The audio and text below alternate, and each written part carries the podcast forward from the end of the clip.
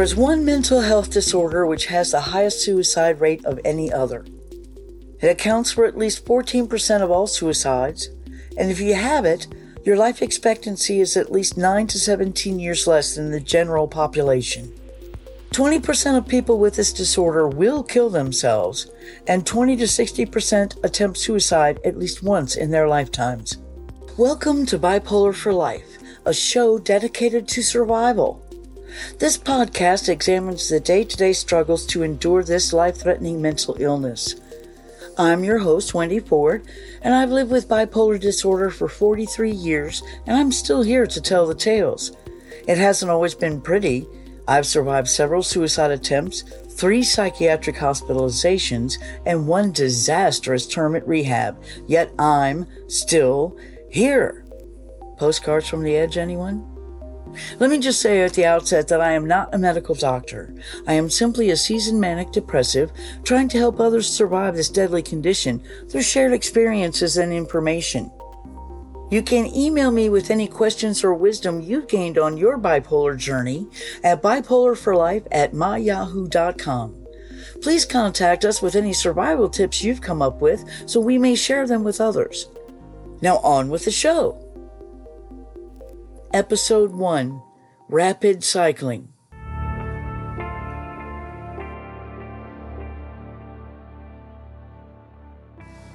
Tonight, I thought we could talk about something that isn't discussed much, but is often a reality for someone with bipolar disorder rapid cycling.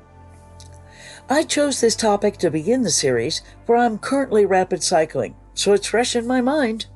And it allows us to talk about both ends of the bipolar spectrum at the same time. If you look up rapid cycling, the medical community defines it as four or more episodes of mania or depression within a 12 month period. If there are four or more mood changes within a month, it's called ultra rapid cycling. And that's where I find myself today ultra rapid cycling. Currently, I'm in a manic phase, and I usually enjoy this side of the disorder a great deal. Hell, mania is everybody's favorite. You don't need to eat or sleep because you have so much energy. Plus, all the colors are brighter, nothing is impossible, and you truly have love for your fellow man. It's a wonderful place to visit, but you can't live there. Your body burns out. Burnout begins with no sleep. For example, I haven't slept more than an hour or two each night for the past month, and I'm really starting to feel the effects. Short term memory loss, slow motor function, and foggy thinking. Yet the artistic ideas keep coming, and it's all I can do to write them down. I could never complete them all. Has this ever happened to you? There are actually many manifestations of mania, and we may not exhibit all of them at once, but we will have some combination of these symptoms. Not sleeping, which is the most common sign. Now, this is an awake beyond insomnia. This is do your best to ride the energetic tidal wave without wiping out. It's that powerful. Not eating because you're just not hungry. Besides, eating takes precious time away from whatever it is you're doing. Agitation, irritability, and emotional intensity are also hallmarks of mania. The agitation and irritability generally arise from frustration that things aren't going according to plan.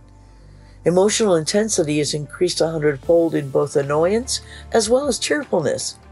Intense merriment is difficult for people to handle, for it seems forced or creepy. Inability to concentrate is in direct correlation with the speed at which the manic mind moves. One thought is so quickly followed by another that they jumble up. Impulses come and go just as quickly. Rapid thoughts and speech. It's all your mouth and mind can do to keep up with the frenetic energy racing through you. Spending more money than usual? I'm guilty. I don't know why, but I do spend loads more money when I'm manic than when I'm depressed. Increased intake of drugs or alcohol. Now, I have a theory about this one.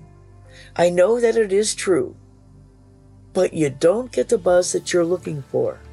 Your brain is already high and running at top speed, so nothing you do will make it any higher.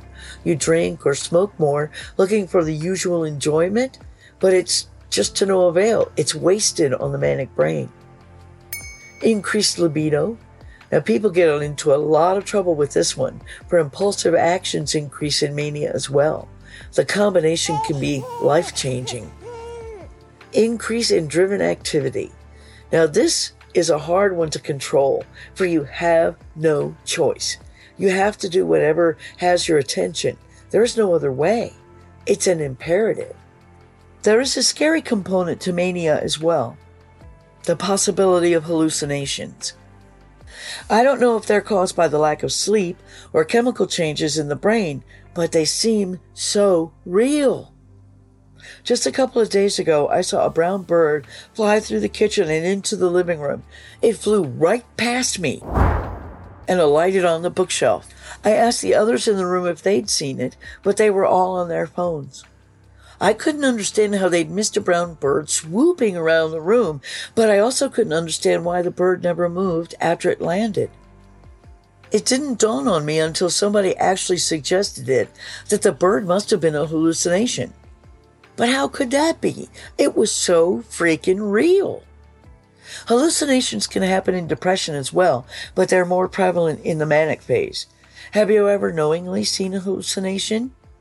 Or was it only after the fact that you figured it out? Please share your experiences with a note to bipolarforlife at myyahoo.com.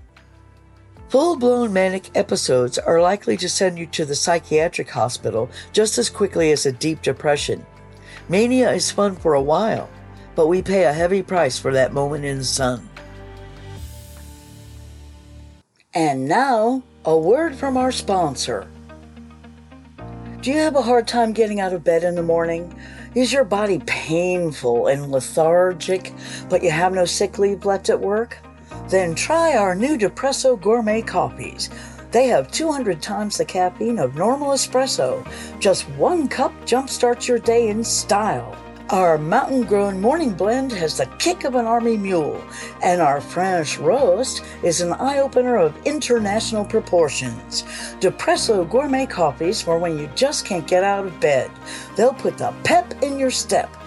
Depresso gourmet coffees found only in the stimulants aisle of your local pharmacy.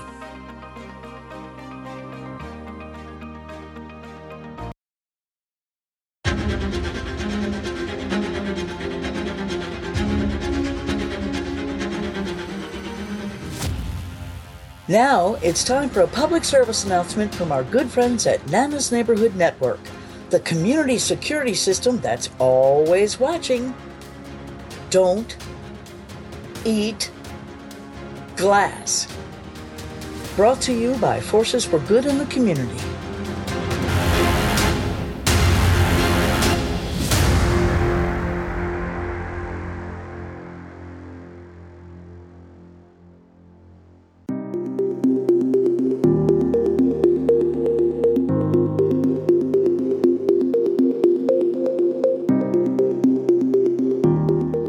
And we're back. The next topic for discussion depression. I have to admit to procrastinating and working on. For me, depression is the 12,000 pound gorilla in the room. I have more significant scars from this side of the bipolar pendulum than from the other. So I pause before entering its house.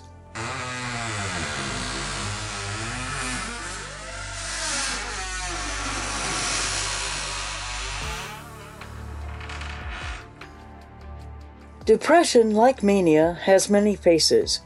We'll just talk about some of the common symptoms. You have to have one or more of these symptoms for at least two weeks before you're considered depressed. For example, a lasting anxious or sad or empty mood, and where you just don't feel like anything. This emptiness often combines with loneliness to create true despair. Feelings of guilt, worthlessness, or hopelessness. You know something is wrong, but you're powerless to change it. Or you feel guilty over every little thing you've ever done wrong. And the weight of all that guilt is ponderous and crushing. Increased anger or irritability, everything gets on your nerves, even your loved ones. We're harder on the ones we love because we know they will most likely forgive us. Becoming withdrawn, negative, or detached. I tend to isolate myself when I'm depressed. I know I'm irritated and I don't feel good, and I just don't want it to rub off on others. I also have a tendency to watch more horror movies than normal, and I'm a lover of the genre. Increase engagement of high risk activities, such as driving down a country road at high speeds with no lights on at night, or playing Russian roulette. Amounts to the same thing. You have a latent desire for death, but not enough courage to do it yourself yet. Increased use of drugs and alcohol. Now, in depression, you drink for an entirely different reason than when in mania. When you're depressed, you drink or use drugs to dull the psychological pain accosting you, not to get happy. The psychological pain one suffers can sometimes only be relieved by physical pain. That's why some people cut themselves. It relieves the torment for a little while by concentrating your thoughts on some other pain that is finite. It has an end. The pain of depression lasts almost beyond endurance. Inability to meet the responsibilities of work and family or ignoring other important roles. It's not so much ignoring them as it's an inability to cope with them. Your thoughts and reaction times slow down, and it's harder and harder to process the daily demands. Thoughts of death and suicide or suicide attempts. Now, this is where the cheese gets binding. At first, these thoughts are fleeting and have little meaning, as they are for most of the population. However, as the depression deepens and the voice in your head turns more negative, the thoughts of death increase. The promise of peace becomes very alluring because you're being hounded by thoughts of, you're no good and you'll never amount to anything, or go ahead, get it over with already. The mantras swirl around so loudly in your head, you can't hear the good advice being given by friends and family. This is when depression is most dangerous, when you feel out of control, and the only thing you have left in your power is your own death. If you or someone you know is battling suicidal thoughts, please reach out to the 988 hotline. The 988 Lifeline is a national network of local crisis centers that provide free and confidential emotional support to anyone in suicidal crisis or emotional distress. It's open 24 hours a day, 7 days a week across the United States. Just dial 988 to talk to someone. You are not alone. There are many other symptoms for both mania and depression that we didn't go over tonight, but we will cover each of these moods in depth in later episodes. So, what does all this have to do with rapid cycling? Well, you basically bounce between the two poles I just described, with all the symptoms associated with them in quick succession. In some cases, you can be laughing and happy in one moment and then cry your heart out the next. It can happen that fast. However, in bipolar disorder, you usually spend a few days or weeks in each phase, and that's still considered rapid. Almost 2.5% of the American population suffers from bipolar disorder. That's some 6 million people. Luckily, only 12 to 24% will experience rapid cycling. Because the symptoms of depression dominate in most people with rapid cycling, the emphasis becomes mood stabilization. Patterns of rapid cycling vary from person to person. Some people start out rapid cycling, while others it comes to after they've had the condition for a while. Either way, rapid cycling can make it very difficult to function. This is a very serious condition, for it increases the likelihood of suicide. Some tips for dealing with rapid cycling would be first and foremost, contact your doctor if you think you're rapid cycling. They can make adjustments to your meds to help. Above all, keep taking your meds. Second, try and stay to your established schedule. Go to bed at the same time, take your meds at the same time, and try to maintain your same healthy eating patterns. Some other things that can help, but may be a little bit harder to do, is to avoid drugs and alcohol because all they do is make everything worse. All they exacerbate the symptoms and it just makes things worse. And last but not least, talk to a close friend or family member about how you feel. Sometimes just talking about it can relieve the pressure. If you have no one with whom to speak, I suggest journaling. Write it down. It gets it out of your head that way.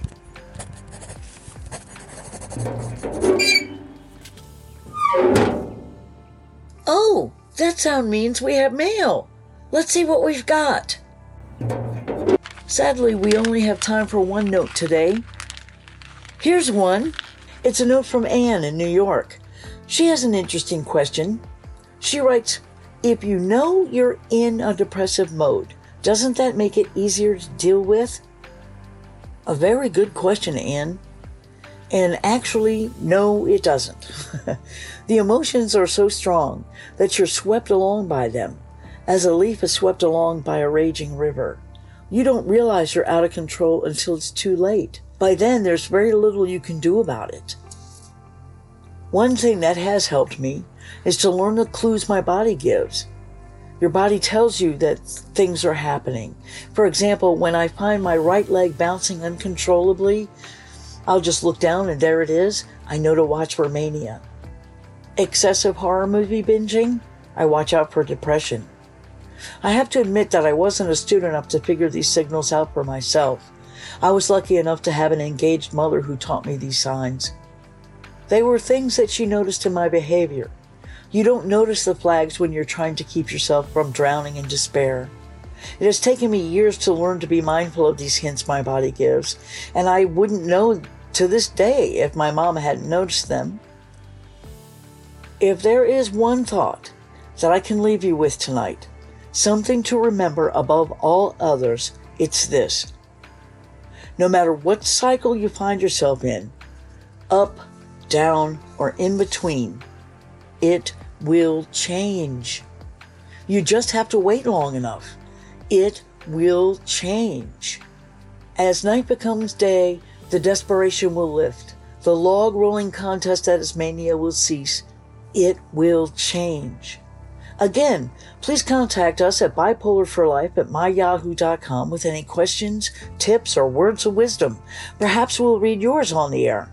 Please join me next week when our topic will be psychiatric hospitalizations. There's a great deal of confusion surrounding these institutions, and I think we need to talk openly about them to dispel the stigma, especially now that we have so many in need of help. That's next week on Bipolar for Life. I'm your host, Wendy Ford, reminding you it will change.